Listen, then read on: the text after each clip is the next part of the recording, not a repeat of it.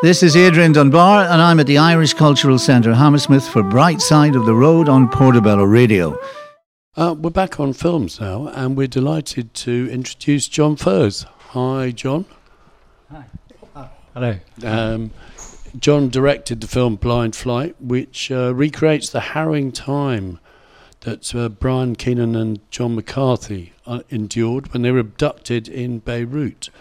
Um, Ros, do you want to just remind everyone yeah. who, who Brian Keenan and John McCarthy were? Well, Brian Keenan was in, from Northern Ireland, Belfast. He was a school, he was a teacher, a university lecturer, and he went out to Beirut and uh, was taken hostage. Um, John McCarthy was a he was a journalist, wasn't he? Yeah. Again, he also went out. They both were taken hostage at the same time, and were locked away together for many, many years. And it's a harrowing story. I, I've seen the film, so I can comment on it as well. It's it's gripping, totally gripping. John, what attracted you to this story? I mean, it's obviously it's a it's a gri- gripping narrative, and uh, if I remember, it gripped the whole nation. Yeah, it was a huge story, but of course, I, I, I, I it was an accident actually. I'd worked with a, um, a very well-known British documentary director called Mike Grigsby, and he took me over to Galway, to, uh, to not to Galway, sorry, to Shannon, to meet Brian, uh, who was um, less than six months out of out of captivity. Um, and I hadn't seen Brian's legendary s- speech on television on his return that moved everybody and, and, sort of sparked the whole story in the public mind. Um, uh, but uh, so I met Brian for the first time in Shannon. Um, he had a, he had a little uh, red setter with him, um, which shat everywhere. I mean, it was extraordinary. And it, I, I, in the car, when I met him, uh, uh, and we, we, we sat in the cafe. the key thing that actually happened was when I said to him I didn't, I wouldn't do anything that was um, in any way, you know, prejudi- prejudicial about uh, Arabs, Muslims, and so on. Uh, midnight expressive, if you like, as I mm. put it. Um, and he said, "I'm really glad you said that because John and I spoke often, weeks and weeks, days, and months, you know." Talking about um, the possible film of our story, and that's the one thing we agreed on. Um, so that was a very important bridge, actually. Um, and um, I said, well, why don't we just fly blind together and see what happens? Um, and uh, literally two weeks later, I was I was out in Westport um, with with Brian in complete isolation in this in this bungalow in the lee of Le- Croagh Patrick. Um, uh, seven miles away from, from Westport. We had no television, um, no newspapers, absolutely nothing, just the two of us there actually, and in this beautiful setting. Um, and we, we immediately hit it off. And he, I, he, got me a, uh, he got me a typewriter, uh, an old ball, you know, what, what's it called typewriter, yeah. and and he paced around the room, and I, I asked questions all the time, and I put together a 75-page outline, far longer than a normal outline. It's normally 25 pages, but there's such extraordinary material from Northern Ireland from the time before he went to Beirut. That's extraordinary. None of it, none of that's really in the film. Um, that that that's a story in itself. Um, because one of the big things that really attracted me in the story, as he told it, it very quickly became apparent to me that it was kind of a biblical story. It really was. Um, an extraordinary story, not, not just about two guys, you know, the extraordinary growth they went through as individuals through their relationship, um, but it was also about crossing divides. You had Brian, who'd been, was a Protestant, who became sympathetic with the other side, um, so that was one bridge cross. You had the public school boy who could easily have been the other side of a machine gun in the British Army uh, with Brian, a, a Republican. Um, and then you had the bridge between the two guys and the guards. So it, it, it was su- it's such an extraordinary, profound story about uh, about the ability of people to transcend where they come from. Did Keenan and McCarthy know each other before they were shackled up together?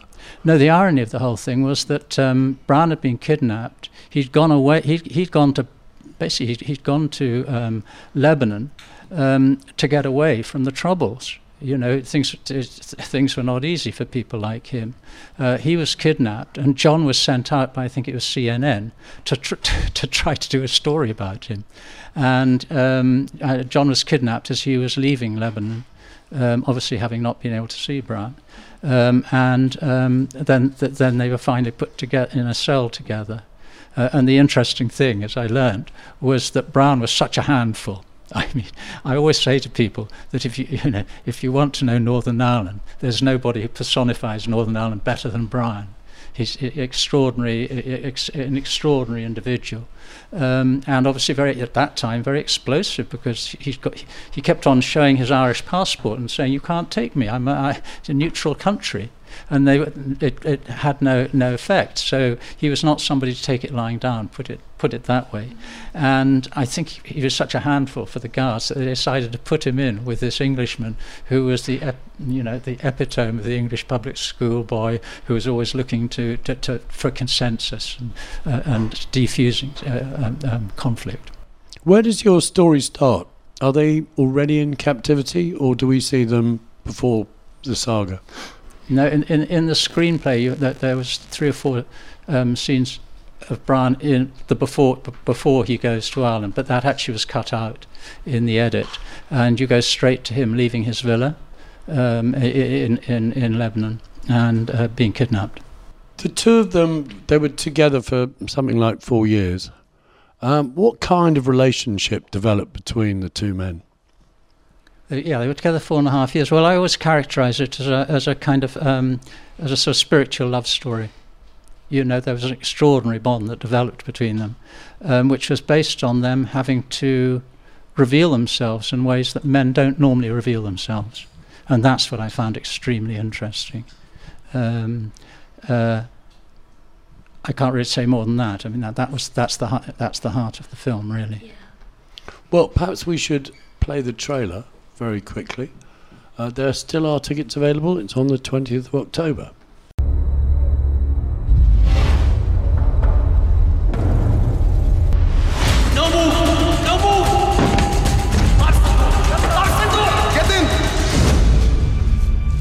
You must Brian Keenan. I'm John McCarthy. How do you do?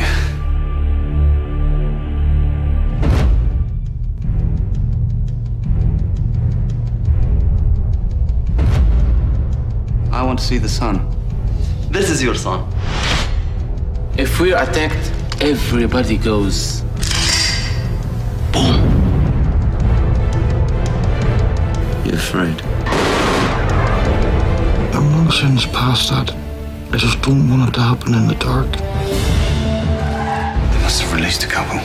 Hope for everything, John. Expect nothing. John is a good boy. He hasn't done anything wrong. I ask whoever is holding him, they do not harm our son. Stop it! In the name of God, stop it! I want to kill him, John. You stand up straight, you stick that chin out, and you pretend they're not there. I'm not afraid of you or your toy. I'm really sorry, mate. I'm losing you. You must not let all of this take over you, John. You have to show them that you still have a free mind. Our prisoner here also can't go nowhere. Can't do nothing. We gotta get out of this place. If it's the last thing we ever do. Part of themselves do they see locked up in me? And how much of me is locked up in them? Sounds um, quite action packed there. Um, tell us how, how you you promised Brian and John that you um, you'd be fair on their captors. How, how's their relationship with their captors um, uh, developed during the course of the movie? It's difficult. It's a difficult one. It takes time because the um, the leader of the uh, of the captors is is quite he's, he's quite psychotic. Brian described it uh, very well, where, where, he says how much of, uh, of them is in me and me is in, in, them, which for me was an absolute key line, a, a key perception of his. Um, the other guards, what I learned, what I learned from them was that they were just being paid, I think, ten dollars a month. You know, they were doing it for their families. They were kind of innocent boys, really. Um, but they they were under under the, this this extremely psychotic guard, uh, who, who, and they were very sexy. They were very intrigued by these Westerners' sexuality, Uh, it's not in the film, but um, Saeed, the, the, the psychopath, um, uh, uh, I think it is at this bit is in the film where he says, uh, uh, in, in, America, all uh, all men fuck fuck men in bushes and things, and also it refers to, to, to, to men's cocks as stomach fingers. Terribly intrigued, and uh, you see it in the film. He squeezes he squeezes Brian when Brian is rebelling. He, you, you can al- it's an almost sexual thing that he's that he's feeling this Westerner out. And uh, Brian said, you know that, that the, there's the, the sort of sense of sexual repression in these young guys is very potent. What day do you want? You, a lot of the film obviously is is the two of them, Brian and John, um, developing their relationship, um, having hopes, having those hopes dashed. How how did you treat the relationship between the two principals? It's difficult to say. Um, quite naturally. I mean, the, the, the thing is that they were so open with me, I could ask them anything. And I always felt when I was the screenplay was the key to it. Um, first, getting the story together, what, what in the film business we call a treatment, uh, that life doesn't happen in three acts. So my job was to find, and you don't do it consciously, you do it intuitively, but to find the shape and the form of the story. And I would say, to, I would say to Brian, we need something here. And he'd immediately come up. And I said the same thing happened with John. John joined on the second draft of the script. The first draft of the script was 272 pages and eventually got it down to about 105 pages was the shooting script. But um, they both always had answers to questions. And um, it, it's difficult to say, because you haven't seen the film, it's difficult to say how I do it you just do it, you know. Um, uh, uh, the characters take you over. And I have to say one thing S- sitting over there and listening to the music was so nostalgic for me because so much of the film was basically inspired by this Irish soul, if you like. Mm. Um, when I when I first went over to Ireland to meet Brian, mm. it was an entirely intuitive action. I took two particular albums with me to, uh, to Ireland. One was Bob Dylan's "Oh Mercy," and that had there was a man in the, the, man in the long black coat. It doesn't feature in the film, but it had resonance for, for Brian and the death of his father and this strange character in black that he sensed when he was carrying carrying his father's coffin of this guy watching him. This is all stuff in the treatment that never got into that never got into the fine screen screenplay. Uh, but the other absolutely key track, the most key track of all, which, I, as I said, I took it took completely intuitively, was Van Morrison's Poetic Champions Compose. And I played, because I realized they haven't heard any music for four and a half years. And I played Motherless Child him, and it was just wonderful looking out over Clew Bay from this bungalow, just, you know, 100 yards from the sea. And every morning I played it. And the, and, and the weird thing is that quite soon into writing the treatment, Brian told me about th- that was known as the Beirut Hilton. That's what the that's what the prisoners called it. It was a it was a horrendous uh, prison underground prison that had been built um, somewhere around Beirut, um, which is entirely encased in, in white ceramic tiles and just had little flickering pale blue neon strips. It was horrendous. Uh, uh um, they, in fact, Brian and John uh, christened it the House of Fun, um, which obviously was, was extremely ironical. But the image, he described them being dropped into the ground. You have a ladder in the film. Um, but I thought it was these two, these two guys had to go back to their childhood to discover the men they truly were. That was, that was the, the sort of approach. And it was like being dropped into the, the mother's belly. And so it was completely coincidental that this song and the symbol and what actually happened actually worked together.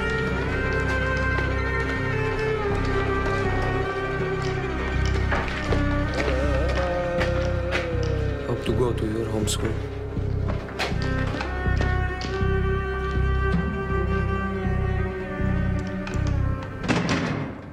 Was it easy to cast the two principals?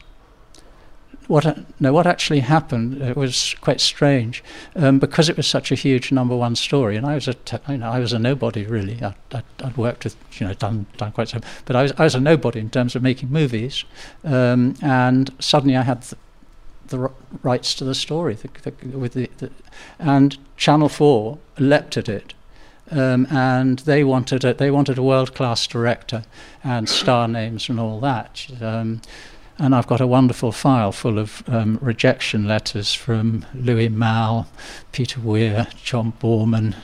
Nick Roeg didn't send a rejection. I mean, I met I met Nick Roeg, and he he uh, and he said, "Look, I've read 2,000 screenplays, probably my life, but only once before have I read a screenplay where I knew whoever wrote it should direct it. I'll help you in whatever way I can. But I couldn't do anything about it because, you know, it was it was supposed to be a big thing.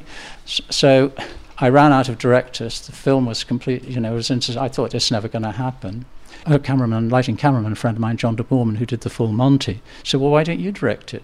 You know, I've helped first-time directors. That's you know, um, and then my key advisors said, "Well, if if that actors trust anybody, uh, it's the right, it's the person who wrote the script." Um, so I took the script round, and then Nick Roeg had, had, recommended Celestia Fox, who'd cast Nick Roeg, Bertolucci, all those people, uh, film. And she recommended, she, she got Joe Fiennes, who was hot off Shakespeare in Love. He leapt at it. And, uh, and uh, Robert Carlyle, who was hot off Trainspotting. So I immediately had two really bankable stars. Um, the problem that I, then Brian and John, once I got the package together, I needed a producer, and Sally Hibbin, who's Ken Loach's one of Ken Loach's producers, um, and and and fantastically good at getting difficult films because it's first time director. That particular moment was when stream, or, you know, or the, the, the whole middle ground of filmmaking was collapsing, uh, and she was an expert at getting low budget films together. Um, so it ended up with me uh, d- directing it. Joe Fiennes stayed with it for a time, but dro- dropped out after two years. And, and Ian Hart had been recommended by Celestia. Uh, then Joe had to drop out, and uh, Celestia recommended Linus. Mm-hmm. Um, and it was perfect. It was a perfect combination. Actually, it was yin and yang, perfect. That's Linus Roache. Yes. Stephen, you you've seen the film. Uh, it's marvelous. It, it, it's an exceptional piece of filmmaking, and uh, I have to congratulate John on making it. I, I didn't know of it before. I, I think I might have seen this once a long, long time ago. It's not a film, it should be said, that you're likely to have go back for repeated viewings because it, it's um, it's very, very disturbing. But I, I, I found it uh, both heartrending and heartwarming uh, overall. The, the the story is one of triumph in the end, which uh, the the Keenan McCarthy story is one of eventual triumph. Um, but it's a long journey to get there. What uh, I'm interested that John says that it's um, uh, got a spiritual uh, element to it. Um, I don't know. Might, uh, might be just because I'm Irish, but it was reminding me of Beckett. It reminded me of Waiting for Godot, where you have these two guys who are stuck together in a in a kind of strange never world, and they, they never know when they're going to get out of it. Um, the suspension of their understanding of time uh, the way they had to kind of uh, redevelop uh, almost their thinking processes outside of time. Um, in fact, there's one element in it when they are, after several years, it seems they're given watches, and that's the first time that they actually know what the time is um, in the story. It, it is a, a, film where you're almost entirely stuck in one room most of the time. Uh, and there's not a great deal of action in it, yet developing the, the, the, psychology of the characters uh, is very, very well done. How, how did you go about uh, kind of working on the plot structure and the emotional development of the, the character arcs?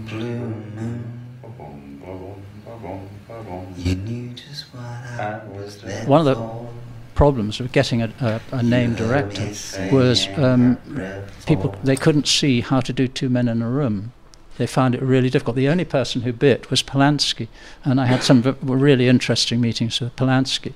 But he'd got a two-picture contract with a big French company, and that expired, um, so he couldn't. He had he'd already got another thing to go on to, um, and he wasn't he he wasn't uh, worried about doing two men in a room.